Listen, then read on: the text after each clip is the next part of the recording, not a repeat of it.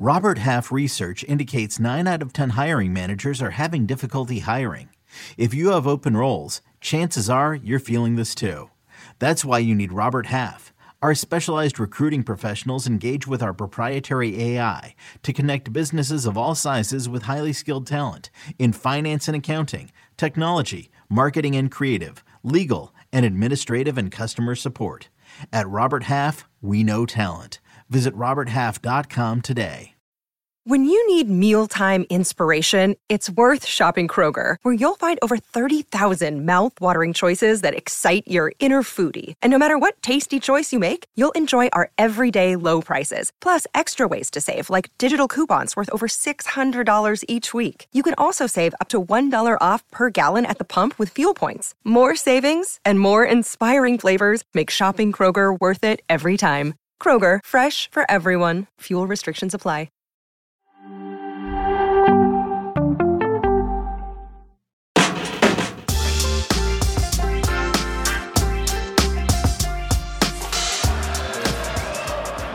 Welcome back to Morning Footy. Well, ahead of their inaugural season, Bay FC unveiled their new kit, and we have thoughts. Nico. Yeah, look, it's white with a little bit of gray. I've said it on my socials, and I'll say it again. We were saying it off air. With all due respect, like this is clearly across Nothing the board. that has positive not- ever comes from with all due respect. not, not no because there's you know why because there's people that that obviously there was a focus group or whatever and they did the design it, it's not like they went all right white and white and gray and throw it on there but I have an issue with gray kits I it- Which is football, what? football is about about certain stimulus in, in the game and, the, and an identity to Mm-hmm. your club and for example we were mentioning it off air. You see red and white stripes, immediately you think Milan. I mean, how proud did it make you to play for the two teams that you played for? You had that burgundy shade, you knew it represented your club. And even poor color schemes, like just colors that don't match for the top of your head. Boca plays in blue and yellow, but in South America, you see that blue and yellow and it transmits It's something. immediately identifiable. I saw Spurs the other day. They went in g- all full green. What does that transmit? All, g- all g- gr- out of all Okay, the so colors. here's- Probably how they feel about their white, lack of trophies. But uh, but honestly, if eh, look, it's uh, the B part of the B in Bay FC is part of the fog and part of the you know that the feeling around the Bay Area and that the, the kit Mm-hmm. mimics that. That but, kit does but- not translate anything about no, no, the Bay Area. it's, part of their identity. It's part of their the Yeah. identity they want to build. Look, I think the varsity jackets and some of the stuff we saw before, the hats, really raised our expectations for what this would look like, and then we get this, and you're like, well, Yeah, But I will say, I don't hate it. I don't love it, but I don't hate Yeah, it. me neither. And I think the most important part of a soccer kit is the fact that it just so happens to be the only sport where you can wear that casually. It's very and this one you can wear casually. underwhelming. It's Yes, very, very underwhelming. I Like, agree. I'll, I'll put it out there. It's very underwhelming. I'm sorry, BFC, but for me, it does nothing. I don't think anyone disagrees. no. But it's not a terrible kit. No, it's not. It's it close. just, it just, it No. just. Yeah. It's, it, I'm flatlined, you know. It's like, um, but I think you're right. Like the varsity, the varsity jacket was amazing, and I loved the font of the B. You know, Yeah. it was kind of gave me that like almost like old school Yankees, Right. you know, kind of feel. And I was like, oh, this is going to be a really solid brand. Yeah, Yeah, yeah, exactly. merch is dope. And No I and I appreciate I appreciate mindfulness. Like I can understand like using the gray to sort of emulate the fog in the area. Like there was there was thought behind it, San but it just doesn't mean that it's aesthetically pleasing. Why not copy the colour of gray the bridge is then? gray, and it makes you know. Other Copy team. the color of the bridge. There's another thing. that- Gray is January. Yeah, put some. You know what? Maybe maybe put some gold gold for Golden Gate Bridge. I know the Golden Gate Bridge is not gold. I'm just saying. But blue sky. Sometimes it's not it's not gray there. Sometimes there's I don't know something else. Just you know a what? little, Gray, the great mimics else. how the locals feel about all the tech billionaires taking over their city and ruining I love how it. you, none of you say like it's it's very underwhelming. Don't give it. It's not that bad. Like Yeah, no, I said all- we- it's we very, very. But- underwhelming. It's not bad. Like- it's not a bad Right. My expectations were It's not higher. bad. That's not a bad I, kit. I, I don't I feel like let down. in the American sports landscape that's it's happening in Major League Soccer as well. All these FCs, uh, Uniteds or FCs, and just the circle logo. when our sports historically have had some of the coolest, most intriguing, most diverse. Um, uh, uh, the color schemes have been very fun and vibrant. Oh, but there's so And- many people watching right now going like, no, we want all the respect from Europe. We can't possibly be the, Did you know, the come up for laser names? rays. We're gonna have we're gonna have respect when we get to a Club World Cup and we win I agree. the Club World Cup. We're Totally playing agree. a I'm with you final on all against this. Real Madrid, not because our teams are are Stanford Football Club. What was your team With name? A circle with a with a big S. Your San Francisco Fog. San Francisco. Oh Francisco yeah, we all came up with names. Yeah. I have the, the sticker. They sent us a That's sticker. I have the fog uh, blowing this the steam on my mate thermos at home. It's like it's so cool. Listen, Isn't it blowing the more brand is fog? the team, the identity, the steam. But images. what Rico, Nico says is 100% right. But it's down for the clubs, just the city you're from, coming from, create that identity. Yeah. That's it. Be the identity of that Right. city that will make people who don't live there want to come to your city than trying too hard to reinvent a sport that's built. Just Right? When you were a youth growing up in London, how much Mm. better would it have been if instead of like West Ham United, you played for like the London City Good Chaps, you know? Oh, the Happy Chaps, just to mimic. He is not a happy getting- if. I had my gloves right now, I would slap you with my gloves. I would He's a slap grumpy you. old geezer. Kidding, Nige. Uh, Allie, what do you what do you make of uh, of these kids? Uh, underwhelming. Okay, so you're underwhelming. I think on they the should same just pay. play in the Letterman jackets. I mean, come on. That'd Those be dope. jackets also, are Happy fire. Chap sounds like a new like kind of He's modern brand of like men's boxers or something. Let me get your Happy Chap. Oh man. All right. Well, let's get into the headlines, and we start with the latest on Mo Salah's injury. The Liverpool star is facing a longer than expected recovery from the hamstring injury that he suffered at the African Cup of Nations. Liverpool assistant coach Pep Lijnders confirmed earlier this morning that Salah has a torn hamstring and will require three to four weeks of recovery time. That timetable would make Salah a doubt to return to AFCON, even if Egypt reaches the final on February 11th. That timetable would also rule out Salah for Liverpool matches against Chelsea and Arsenal, among others. In women's soccer news, Canadian legend Christine Sinclair has signed a new one year deal with the Portland Thorns for the upcoming season, which is expected to be the last of her storied career.